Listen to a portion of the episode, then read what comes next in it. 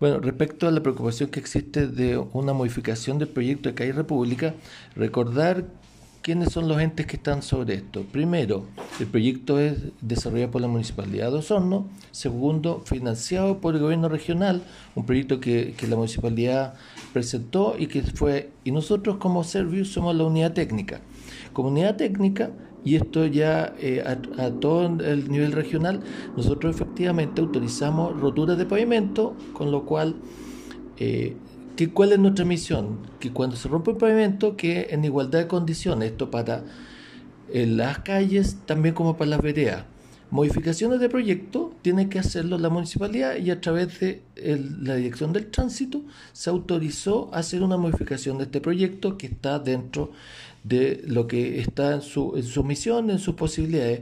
Nosotros no modificamos eh, ni autorizamos ningún tipo de, de proyecto, en este caso República, porque no está dentro de nuestras acciones que podemos hacer. Así que, básicamente, para simplificar la situación, el, el, la parte que hizo la modificación solicitó los permisos a la elección del tránsito y, y eso se lo dieron. Así que en este momento estaría correctamente efectuado las modificaciones de acuerdo al permiso que tuvo.